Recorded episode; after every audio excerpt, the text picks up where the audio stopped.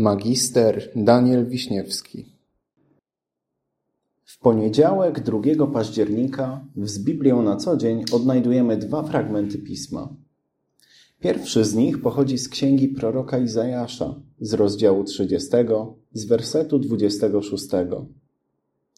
Światło księżyca będzie jak światło słońca, a światło słońca będzie siedmiokrotne, jak światło siedmiu dni, gdy Pan opatrzy skaleczenie swojego ludu i uleczy zadaną mu ranę. Drugi fragment pochodzi z pierwszego listu Piotra, z rozdziału drugiego, z wersetu 24. Sińce Chrystusa uleczyły was.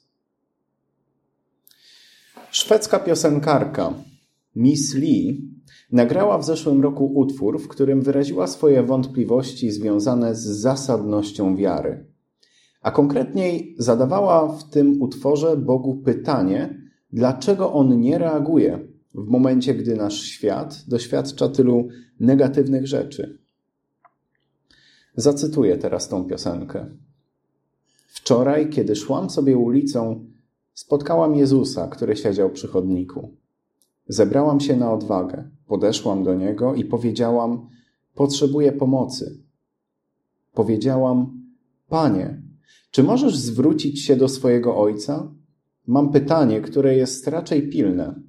Próbowałam dzwonić, ale nikt nie odbiera telefonu. Nie wiem, czy on słyszy. Możesz mu przekazać, że potrzebuję trochę pokoju, jak myślę o swojej przyszłości? Tak, żebym czuła się spokojnie na sercu z tym, co przede mną. Poza tym myślę, że wszyscy potrzebujemy jeszcze trochę nadziei. Trochę mniej wojny, i głodu, i biedy, i tak dalej. Dlaczego w ogóle my wszyscy żyjemy, skoro życie jest tak mizerne? Cytuję tą piosenkę, bo myślę, że bardzo często sposób myślenia ludzi wokół nas, gdy tylko pojawia się temat Boga, idzie właśnie w tym kierunku.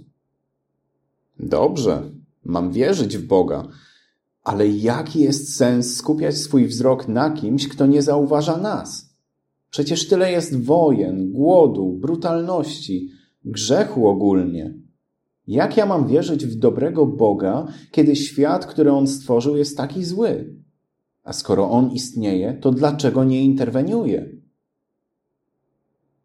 Ten problem, który właśnie nakreśliłem, taki tok myślenia, ta dyskusja, jak pogodzić istnienie dobrego i miłosiernego Boga z istnieniem zła, nazywa się teodyceą. I to jest jedno z największych wyzwań dla apologetów.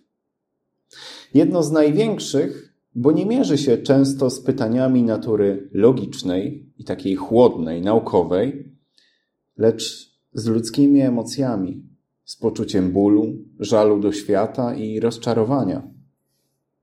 Jednak pismo uczy nas, że to nie Bóg napełnia świat złem i tworzy z niego miejsce pełne bólu. Tak naprawdę robi to człowiek. Za każdym razem, kiedy sam chce zająć miejsce Boga i samodzielnie decydować o tym, co jest dobre, a co złe. To ludzka pycha jest najczęściej powodem, dla którego cierpimy. I pięknie obrazuje to chociażby czternasty rozdział Księgi Izajasza. Znajdujemy tam takie słowa. O jakże spadłeś z nieba, ty, gwiazdo jasna, synu jutrzenki. Powalony jesteś na ziemię, pogromco narodów. A przecież to ty mawiałeś w swoim sercu, wstąpię na niebiosa, swój tron wyniosę ponad gwiazdy Boże i zasiądę na górze narad, na najdalszej północy. Wstąpię na szczyty obłoków, zrównam się z Najwyższym. Bóg nie tylko nie jest przyczyną zła, które nas dotyka, ale stara się nam pomagać, ilekroć się z nim mierzymy.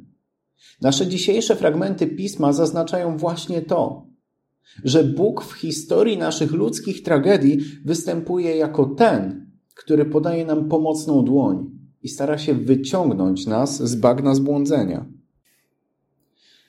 W rozdziale 30 Księgi Izajasza czytamy piękną obietnicę.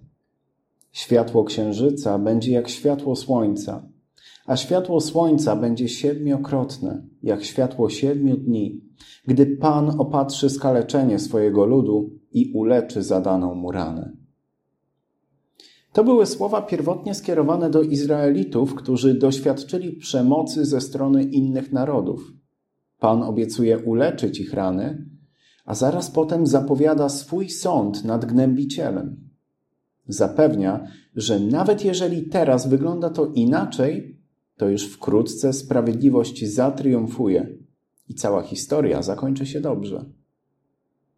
Bóg tak samo jak był wielokrotnie dla swojego narodu wybranego, tak i dla nas jest pomocą, naszym Zbawicielem. Nawet jeżeli sami mamy wiele na swoim sumieniu i przynosimy innym ból zamiast pociechy, to u Niego i tak mamy przebaczenie i szansę na lepszą przyszłość. Nie ma lepszego przykładu, że Bóg naprawdę działa w ten sposób, a te słowa są prawdziwe, niż Jezus Chrystus.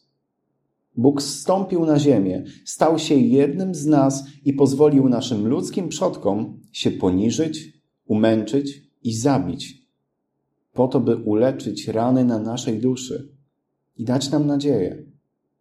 Tak jak czytamy w naszej dzisiejszej lekcji apostolskiej. Sińce Chrystusa uleczyły was. Dlatego na zakończenie nie oskarżajmy Boga o ból, którego doświadczamy.